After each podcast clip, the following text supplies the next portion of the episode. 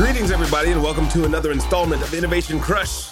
It's me, Chris Denson, coming at you once again. Uh, in case you guys are tuning in for the first time ever, this show covers all things innovation, ideas, creativity, smart people doing smart stuff and wearing blue dresses and teal pearls. I don't even know what kind of what kind of what stone is that. I don't know. it's, It's very things on a string. it's very Black Pantherish. Oh. Um, uh, sorry, everybody. Uh, so today we have Ariba Jahan from the Ad Council. Say hello. Hi, How are you? I'm doing pretty good. I like how you looked at the device when I know. like as if it was a person. You're like, hi, I'm a little microphone. um, so you are, as as if I'm correct, the director of innovation Yes. here at the Ad Council. Mhm. Um, let's let's take one tiny step back Okay. because I'm even I'm a little ignorant as to what exactly the Ad Council is, Uh huh. and then we can talk about how you innovate it. But Sure. just like, what's a little bit of 101 on on the Ad Council? altogether? Well, um, we are a nonprofit organization, and our job is to work with other nonprofits and government organizations to create measurable change on pressing social issues. Um, such as like diversity and inclusion, diversity and inclusion, um, increasing girls in STEM, food waste prevention, saving for retirement, um, lung cancer screening, buzz driving prevention, and many more. And we do this by uh, using all the tools in what we see as the communication arsenal. You know, it's everything from PSAs, websites, apps, um, media partnerships, billboards, PR, you name it. that's amazing. Um, and you've been a part of the group for how long now? Three years.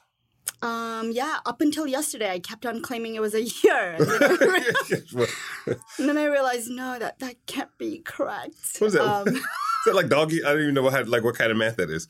Um, unless Yeah, you just age years. like slower than everybody else. right, right. um, it, it, it's it's an interesting thing when you start to deal with causes, right? Like, Yeah. uh, and almost to me, like almost everything sounded depressing. you know, but but obviously you guys are doing a great job at affecting change. You know, how do you a just keep a really good energy about all the causes and things that you guys are affecting, um, especially when it comes to invention, right? The spirit of invention and the messaging and the experiences that you're creating. Energy within. Yeah, just within the team, within the like the ideation process. You know, I I feel like you could easily get worn down, sort of spiritually. I don't mean to go deep right off the bat, but you know, it's like cause after cause, issue after issue. Yeah, I mean, that's a great point. Um, at any given moment, we do have 40 active campaigns on our docket. Wow. you know, and there's um, about 120 people that work at the ad council. And while we are headquartered in New York, we do have a DC office, and we have people in Boston as well as San Francisco.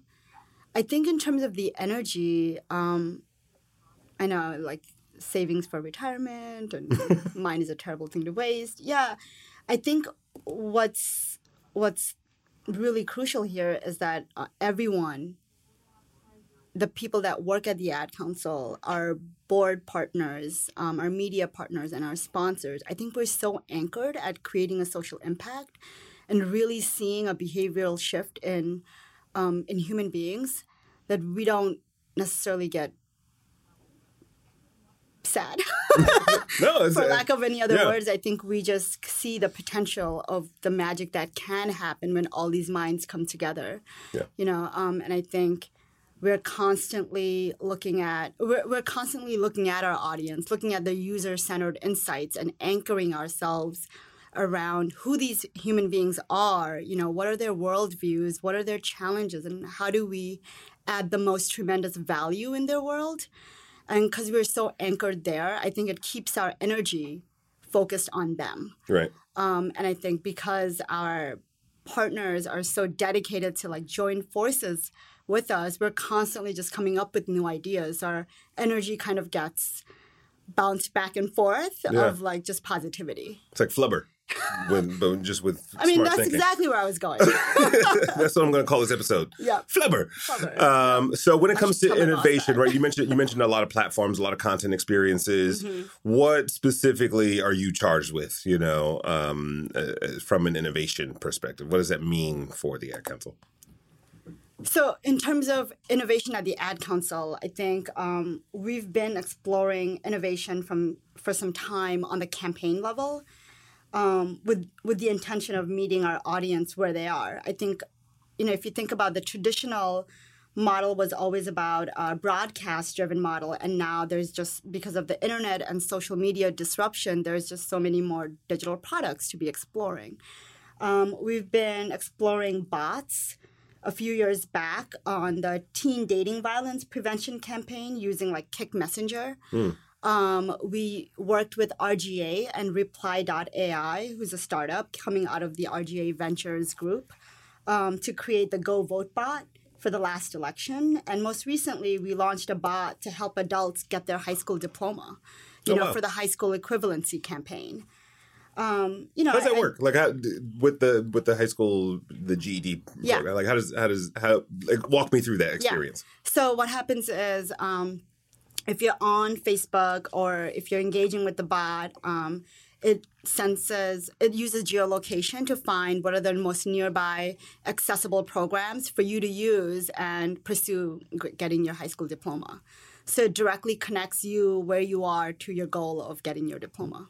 And so this, this is, is, an interesting part of the innovation process, right? Like you talked a lot about data, but then there's also just like let's get in a room and bounce some ideas off of each mm-hmm. other, right? Where and with a program like that, where you're talking about bots and like how you want to engage with people and actually convert them into actually doing right. the program, how much of it is data? How much of it is just gut, right?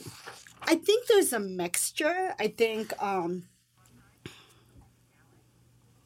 I think you can you can generate as many ideas as you want, but you have to vet them in a way where you're assessing what are your riskiest assumptions about those ideas um, in order to make sure there is a significant amount of desirability from that audience that you are actually solving something for them and you're solving it in a way that naturally fits their world right? Would they engage with this in this way? You know um, and then thank god for data then you can keep iterating and exploring like okay looks like we expected our audience to engage with the bot in this way but actually they're doing something completely different. Right. it sounds like they need this other content. Can we create that you know? So it's keeping i think i think the gut part becomes seeing the opportunity and see and really identifying who the audience is and sometimes that's not quantitative you leverage quantitative data but you also talk to real human beings you yeah. know and hear their stories i think um and and so you can gather both sides mm-hmm. using the data and your gut and vetting things in the right way with the right lens then you can keep iterating it, um, iterating any concept and making sure it evolves with the audience's needs. In my amazing new book, yeah. Um, crushing the box. 10 essential rules for breaking essential rules. Uh-huh. our first chapter, we actually, we, I don't know what I say our. The first chapter, the conversation is around, uh, unless you want to write the book with me. We, yeah, I was just going to say, we wrote it together. It's about empathy, right? Yeah. It's exactly what you're just saying. Like, how much do we know about this individual or this group of individuals or their daily lives? You know, and with 40, any, you know, like you said, 40 different campaigns going yeah. at any given time, how much do you immerse yourself in the culture? Um, you know, how much of it is like, hey, let's Google some facts mm-hmm. uh, versus like, hey, single parent, like, let's sit down and have a dinner. Like, yeah. what, where's that? Where does the empathy piece come in? And especially across a giant portfolio of causes? I think it's um, when it is when it's a docket filled with such emotionally provoking um, issues, empathy isn't hard. I think the um, the it's kind of exploring blah blah blah, blah. blah. whatever. Okay. No, because I think you know, I mean to to sort of get it back on track, it's uh, it is kind of like diving deep and not misunderstanding you know, a culture. Because I've done projects where it was like, oh, this is how teens engage. Yeah. And then you go sit with a group of teens and you're like, oh, we don't do that at all. You're right. like, but that's what I read online. Right. right. I think um, in terms of empathy, I think the I think Ad Council and the teams here who work on all these issues, we leverage so much data in the research. I think we engage issue experts upon issue experts. You know, our sponsors have research units within their organization. Right. So there's so much research coming at these campaigns. I think um, to go back to just the empathy piece a little bit, I think that's something that we focus on a lot in, in Splashbox. You know, um, Splashbox, we we're hoping to uh, continuously, you know, people already know how important empathy is, but mm-hmm. Splashbox is more or less another way to empathize with our target audience to really understand the problem we're trying to solve, mm. not necessarily just anchored around an idea. So explain to me a little bit what Splashbox is. Sure. So, It know, sounds fancy. I want to. I like. I want to get in one. yeah. um, oh, I do have a notebook for you, so do Ooh. remind me. I love Um, notebooks. you see, I'm writing down. So, is is mine too tattered for you? Is that, is No, that it's like a perfect. pointed compliment? Perfect. um, so Splashbox. So if I may, I'm just gonna back up for a second Yeah. to give you a, a context about Splashbox.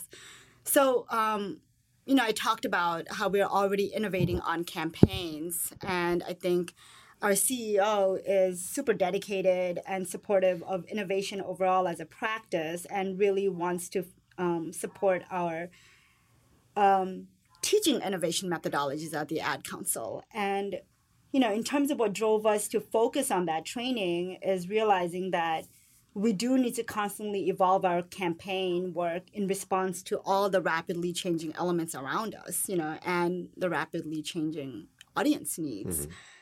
And um, to do that, we had kicked off like a um, landscape analysis and a listening tour about two summers ago to understand well what is innovation at other organizations?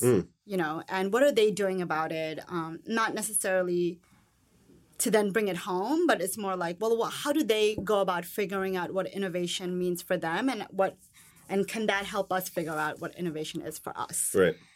And um, we're still having those ongoing conversations to keep learning.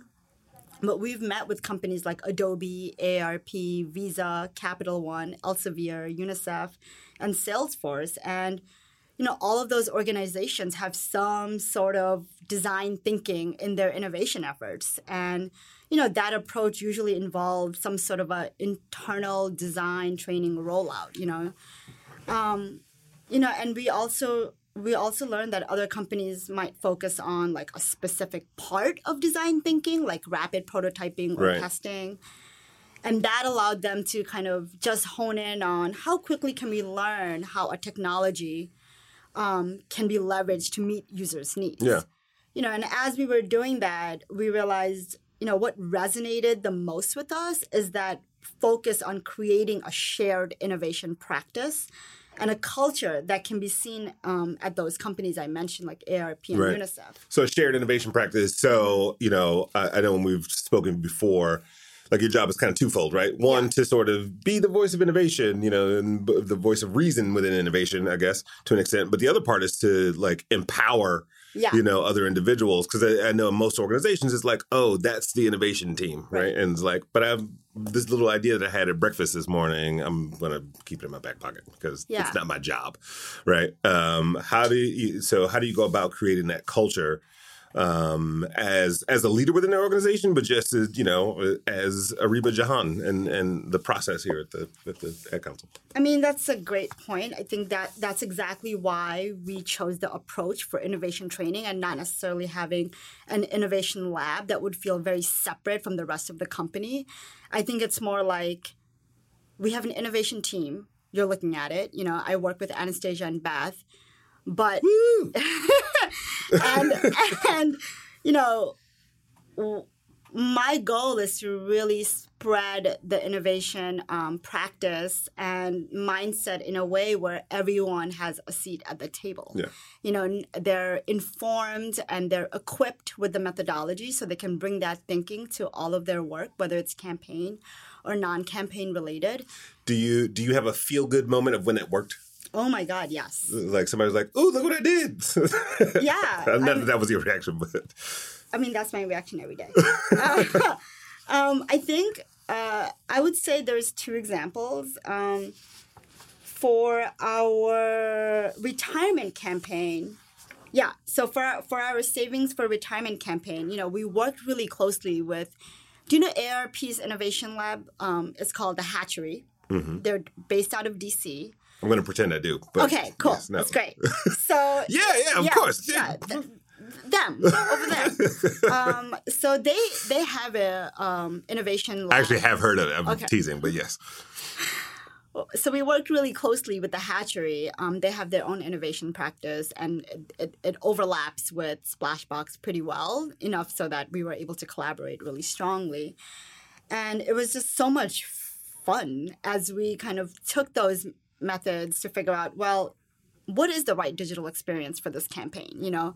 Savings for retirement isn't the most sexiest topic for most people and sometimes not sometimes it just happens to be naturally stressful Yeah. you know? Um, so we did we did a ton of research but what we leveraged those research in a new way where we started interviewing people that we wouldn't traditionally interview like we started talking to futurists and real estate agents and um, people who why am I blanking on the word? Like school principals, you know, like like key individuals who engage with our um, audiences at those like key financial decision moments.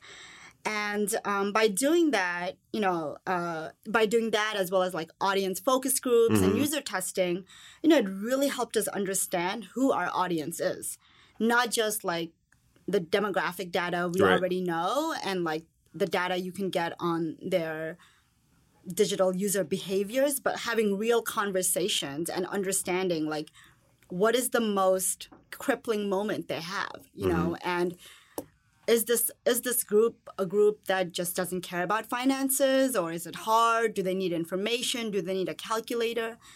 You know, and through that we realized we learned about their everyday lives and their challenges and then we started leveraging those user-centered insights to figure out like what do they really need? You know? You know we already have a psa that we wanted to create but what message are we sending? Right. what tone are we creating and we knew we quickly realized that this audience is not an audience that's clueless about their finances. If anything they are savvy and fully aware. Hmm. You know this is a group that they plan vacations they own homes and matter of fact they're prioritizing financing their kids education over their own like other finances like retirement Right. savings you know? And so anchoring ourselves in that user-centered insights um, helped us figure out like you know what our campaign should have like a very encouraging and empowering tone where our psa focuses on like celebrating those milestones and successes they have and you know really encouraging to encouraging them to apply that financial know-how they already have created but now on their own retirement savings Right. you know and so um, the digital experience kind of matches up and complements the PSA by providing um, uh, the digital experience is a bot. It's a it's a it's our our bot's name is Avo. And Avo? Avo. Oh, okay. Yeah. Um, we have an Avo stress ball. I should give you one. Thank too. you. That, uh, So I- you're just gonna leave need- here yeah, exactly. with a I'm bunch of just be piled up. swag. so you know what Avo does is Avo walks you through um, a few questions to understand about your life, and then provides you a personalized action plan that highlights, you know, what are the three top three actions you can take right now Mm-hmm. that are simple and tangible to get you started on saving for retirement. I think there should have been a jingle. That went, I will be there. Oh, So moving right along, you can swing by a team you know, but here's what I like about that story, um, and most of the things you said so far. uh, only is- most? Okay, no, I'm, kidding. no, one thing you said so far. No, I'm just kidding. Um, there's a anecdote that says Einstein once said, who knows if he actually said it or not, but he said, For the sake of this, Yes. he said, if you gave me 24 hours to save the world, I'd spend 23 of them asking questions. Yeah. The biggest thing it sounds like is like you have a like you guys are reaching very wide in terms of where you're gathering insights from. Yeah. Um, where did that come from in the design thinking process, or you know, as part of the process? And how do you know which doors to knock on? Because like you wouldn't normally expect real estate, like a real estate agent Right. or a school teacher. That was the one that surprised me the most. Um, to be part of the conversation about like retirement savings, and I'm sure you've done this multiple times over on other projects. So, um, where does that philosophy come from? Yeah, I think I can't say we've been doing that on all of our campaigns. That is a part of the new Sure. practice. And I think, but I can't talk about like why we think that is important. Um, Splashbox, uh, the first part of Splashbox is immerse. You and it's all about take a deep dive into the challenge space and look at it from all different angles to really figure out what's what are you trying to solve? You know what is sometimes we know something as simple as "Oh, we want this audience group to save for retirement. Okay but like why aren't they? Or are we are, are they saving but or do they want to save but they're having other challenges to Yeah. meet that you know so I think um, in terms of talking to everyone that touches that space, is you're looking for insights, and you and you can't really make the call on who has it and who doesn't. Right. But you, sh- you know, we believe we should talk to our target audience, and talk to other people that engage with our target audience around those key decision points Mm-hmm. you know, we always, I think, and I mean, in your practice too, I imagine you talk to issue experts. You know, that might be issue experts in terms of the social issue or Right. like that content or that medium or that platform. But I think, you know, sometimes the experts in the room are just our audiences too. Right. You know, they hold that. Um, in terms of knowing what door to knock on and what not to knock on, I think it's kind of a cyclical process. You you interview, you generate your insights to really understand their worldview and Yeah. what's keeping them up at night, and or if the thing that you're thinking of solving is that the thing that you should solve Sure. to meet them. And I think then you create a ton of ideas, right? Um, we're human beings. As soon as we hear something, we're coming up with a ton of ideas. Like I'm sure right now in the back of your head, you're like, "Well, I have like five things I'd rather It's, it's empty actually. Yeah. I think it's tumbleweed. That's- tumbleweed." Well, that's an idea. Um, yeah, that's, there you an go. idea. That's an idea. You got me. Um, But you know, I think from those ideas, the way to figure out how to go from ideas to know which one to follow through on, Right. I think you have to think about what are you assuming. You know, like so. Suppose you have a bunch of ideas, you pick five that you think are really strong. You know, you can probably combine a few into one, and you're like, mm-hmm. you know, these are kind of thematic. But every one of our ideas, at some point, the time the time difference between talking to our initial users and then coming up with those ideas, usually there's a gap period. Yeah. You know, by then you've introduced VR and AR and all of these And new. AARP, v, Yes. VRRP. um, I think at that point, Yeah. what you should do is figure out what are you assuming about this idea? You know, what are your riskiest assumptions? And usually it's as simple as do people want this? right. That's that's you know, like, true. will this Yeah. solve the challenge that we think it's supposed to solve? Right. Will people use this in the way that we think they're going to use this? You know, and I think that can always guide us. Yeah. No, it's, it's a, you, there's definitely a lot of phone calls and emails coming from you to, to other people. Um, can we talk about you for a second? Uh, yeah. Um, so this is not your trained area of expertise, right? Like Mm-hmm. you, I, I want to say it was biomedical something. It was something pretty fancy that you studied in school, Yeah. and, which was what? I don't know about fancy, but biomechanical engineering. See, I couldn't even say it.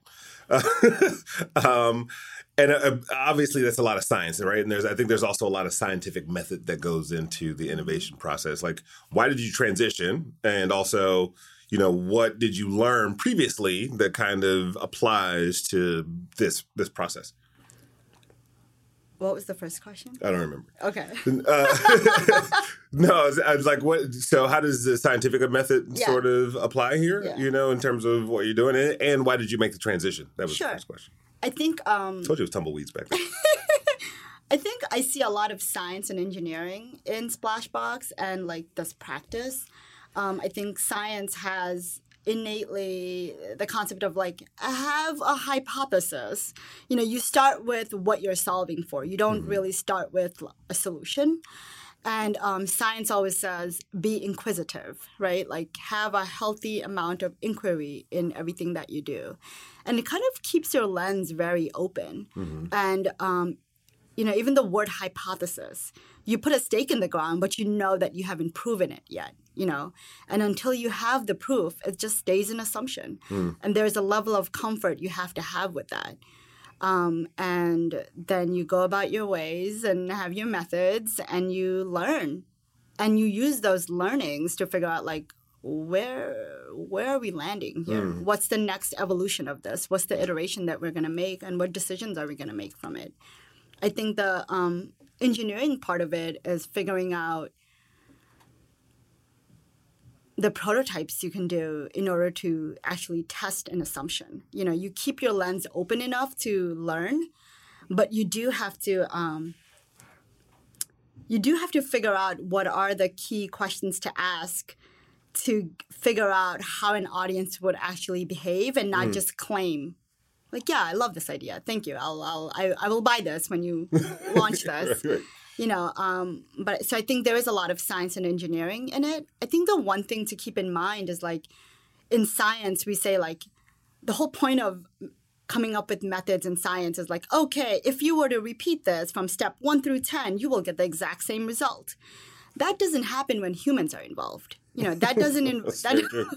you know that's not guaranteed when humans or like our trends or our culture or anything is involved right? Our parameters are completely different.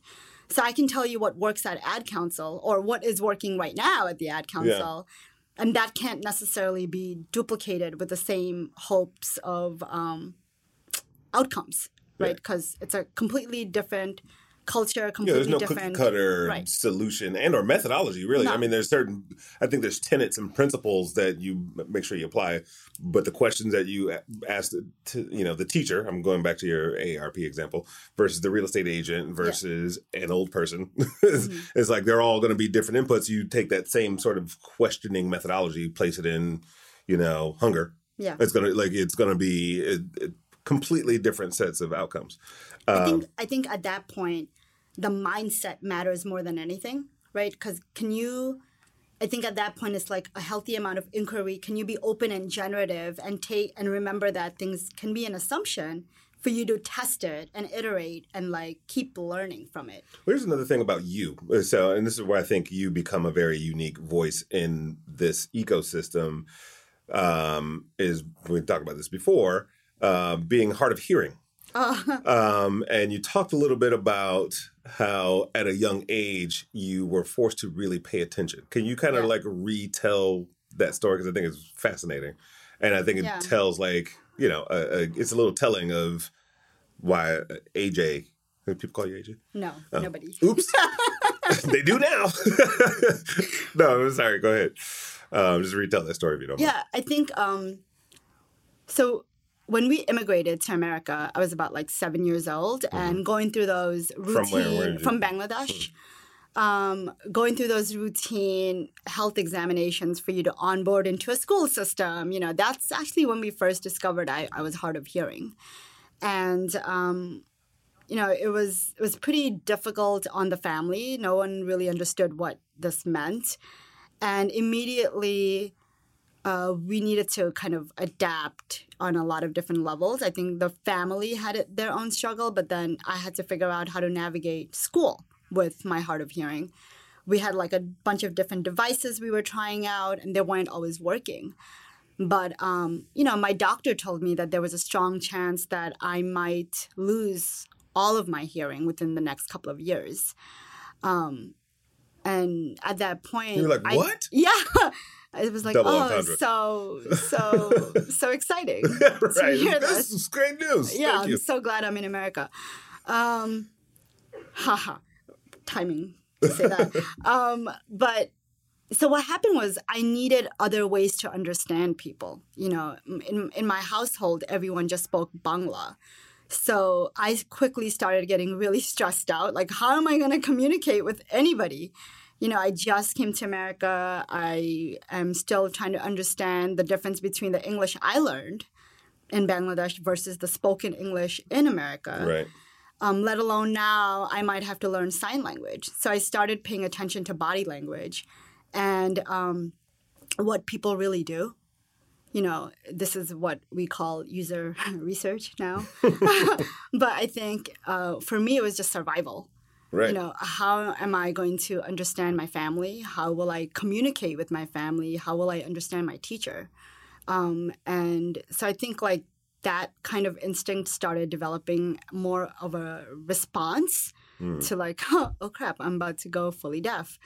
Um, yeah, I think I think that sense of awareness started then.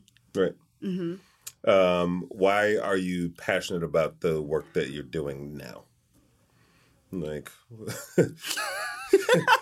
because and I ask that because you know I can you can tell when somebody has a job Yeah. and when they like they're vested in what it is they're doing, like creating change, finding new methodologies of reaching people. But like, what what in that resonates with you as a current career path?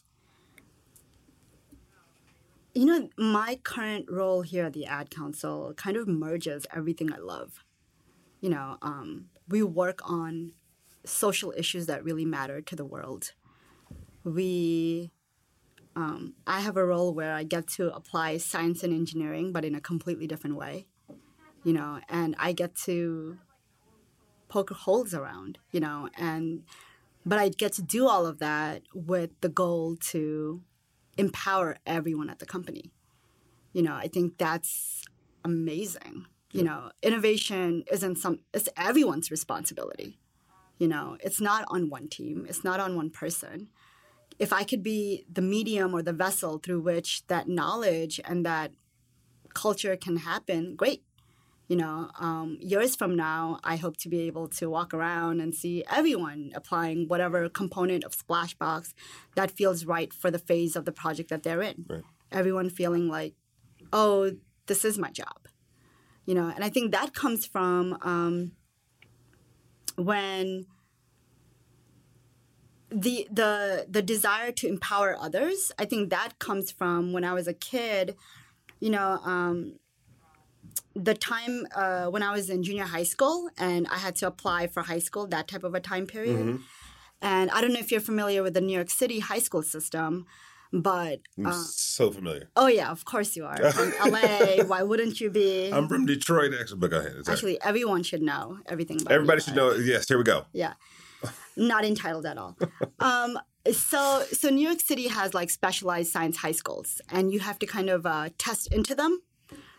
And I remember being in junior high school, like I always loved science and math. That's always been my favorite classes. Still, still, like those are my favorite subjects. Mm-hmm. And um, I remember wanting to go into Brooklyn Tech High School because I was like, oh, I somehow want to become a scientist or an engineer or some sort. And I remember my guidance counselor and my speech pathologist, my hearing speech pathologist at the time, saying, I should consider having other dreams because I'm to lose my hearing Wow. and um, you know I should I should just have other goals. And for me, in hindsight, what's what's appalling is like, so what if I was to lose my whole hearing? I can still Yeah. dream and I can still become a scientist or an engineer, you know. And um, so I was really bummed out. And you know, like I didn't really know much. My parents don't know the American school system. You know, my dad's a cabbie. My dad, my mom um, had two minimum wage jobs at like Burger King and Dunkin' Donuts. You know, so I didn't really have that type of uh, advocacy, educational advocacy at home. So I do what anyone naturally would do. I forged my mom's signature. nice. Um, uh, she still doesn't know. Hopefully, she doesn't listen to your podcast. I'm gonna send it to her. Yeah, What's her please do. What's your mom's email address? Tell everybody. um, but you know, like the night before, I still remember like being super nervous Yeah. and just kind of forged her signature on some sort of a permission slip just so I can get in to take that test. Wow. I had zero time to study because it's a last minute spontaneous decision. And I was like, you know, worst case scenario, I fail. But at least I know then I tried to get into the school that I mm-hmm. really wanted to. And I remember standing on the line to get in as if they would know that I'm not supposed to be there. You know, in hindsight, no one gives a damn. Right. But, you know, I was a child and I went, took the test, and I remember the day my guidance counselor had to give me the results that I got into Brooklyn Tech High School. She kind of had that look where she was like, pretty sure you weren't supposed to be taking this test. pretty sure I advised I you. told you. Right. yeah. You know, and I think um no it's it's nobody else's decision but my own hmm on what I should learn and how I decide to use my learnings. You know, so in that same way, if I could be a vessel for for information, methodology, and just another lens and a mindset, do with it what you will. Yeah. You know, but I do think it's amazing that I get to help in providing that to my colleagues. It's brilliant. Um, a couple more things before we wind down. Okay. Uh, the show is called Innovation Crush. What's out there that you are currently crushing on? Um, what have you seen lately in your industry? Not in your industry. Could be some weird animal you encountered, or it might be a, um, I don't know where that came from, or a me, or maybe it's something like super nerdy and techy. I don't know. Can I say one thing that I am crushing on that I um, yes, you may. that is kind of ad council related. I just learned about it. I just uh, saw the data um, on it today. You know, earlier I was telling you about the retirement campaign where we really anchored ourselves around the user user. And Avo has been seeing an insane amount of engagement. And I think like um, in seven months, we saw 235,000 engagement What? session. And um, 95% of that group completed the engagement to the point where they got that personalized action steps. How much time is it spent per like? Five and a half minutes. Wow. And I think for me, knowing where it started, knowing, remembering all those like sketches and all the post-its where the, that started from, I think like that makes me very excited. Um, so that would be one big crush I'm having right now. Um, I think externally, I was just reading about um, Patagonia's Action Works site. Have you seen it? I'm not. Now Okay. you've actually stumped me. So, uh, I I think they're doing an activation at South by as well. I think that's how I came across it. But basically, they created a digital platform where they uh, use your geolocation and they connect you directly with local activism opportunities in like um, categories like land, water, climate, communities, so that you can take action to help preserve um, the planet hmm uh, I, I think it's really beautifully done. I was on it um, a little while ago trying to figure out if I can do something. And they even have um, they have like collection of groups as well as events you can go to. Are you a, are you an outdoorsy type? You get out and Yeah. you a hiker and you climb trees and yeah. Trees, maybe not so much. like, I climb bushes. It's weird. It's a weird skill. I mean, I, I have the right height for it. exactly. um, I, funny you say that. I never used to be outdoorsy. I always thought outdoors is just like for the hippy dippy, barefooted, you know, Tarzan situation. I'm not judging Bag of at raw all. almonds. Yeah, I'm not judging at all. Um, but when I first started at the ad council, I was on this campaign called uh, "Discover the Forest." We're still we still have that campaign, but I was constantly on that site to the point where I was like, maybe I should go discover a damn forest. you know, like was- Immerse yourself. yeah. I was like, what is this? Um, What is this forest they speak of? And it's apparently only two hours away from me. you know, so I still remember my first hike up at um, Cold Springs, New York, and I fell in love with the outdoors. I was like, wow, nature is so beautiful. Like, come up with any cliches about nature, I was experiencing that. And, you know, that led me to um, challenging myself to climb Kilimanjaro like a few months later. Wow. You know, uh, dis- what year are we in? This is, this 2018. we're in 2024. Remember you remember you your 3 years you have a I 3 year know, I'm like- expansion. like trying to figure out it's where like we're 2068. So December 2015 is when I uh, I did a I did a trek on Kilimanjaro. It was seven days, uh, six nights and seven days, and I, I guess now I can claim I'm outdoorsy if I've done Kilimanjaro. That's the ultimate outdoorsy. Unless you go to like space. It's like Kilimanjaro or space. Otherwise like Central Park is not really yeah, I guess that's next. Outdoorsy. SpaceX just like Yeah, started. just drive in a car around the moon. Um, so, last but not least, complete Mm. this phrase for me. You ready? Don't look at your notes. This- I could tell you're a scientist. I know. I'm like, uh, This is like what, what this is was this gonna one, two, three, four, five, six pages of notes with r- handwritten scribbles, highlights, there's hyperlinks. I mean, what are you gonna do with a hyperlink? and there's like red things underlined. I mean, you know, we. Wait, I want to pick one thing you underline. I'm just going to pick it randomly. okay. Focus on specific parts of design thinking. Got it. Um, so this is How is was that for you? This is that was uh, it was amazing. Okay. I feel so enlightened. Okay. Uh, complete this phrase for me. I'm going to turn all these over. You guys ready? Yeah. Innovation to me is Innovation to me is trying something new or different in a way that you solve a real challenge through cycles of healthy inquiry, testing, and iteration. it was great. All right. Thank you. Do you have any questions for me? Yeah. Uh oh, that that was a rhetorical question, but what is it? Um. You don't have any questions for me. There's nothing on your notes. Everyone, this has been another installment of Innovation Crush. Where can people find you or more about the Ad Council? Yeah. Um, if you, if whoever's listening, um, if you work in the innovation space and you want to connect and share learnings or find a way to collaborate together, uh, you can email me at ajahan at adcouncil.org. That's ajahan at adcouncil.org. All right. Thank you. Seriously, thank you for for doing this. No, thank you for uh, dealing with my. Everyone, random. as you are slightly, we're all we're all random. That's uh, innovation is a messy process. It's not like Yes. always linear. Yes, you Uh, should see my desk. But thank you guys. Uh, thank you for tuning in, and we will talk to you next time.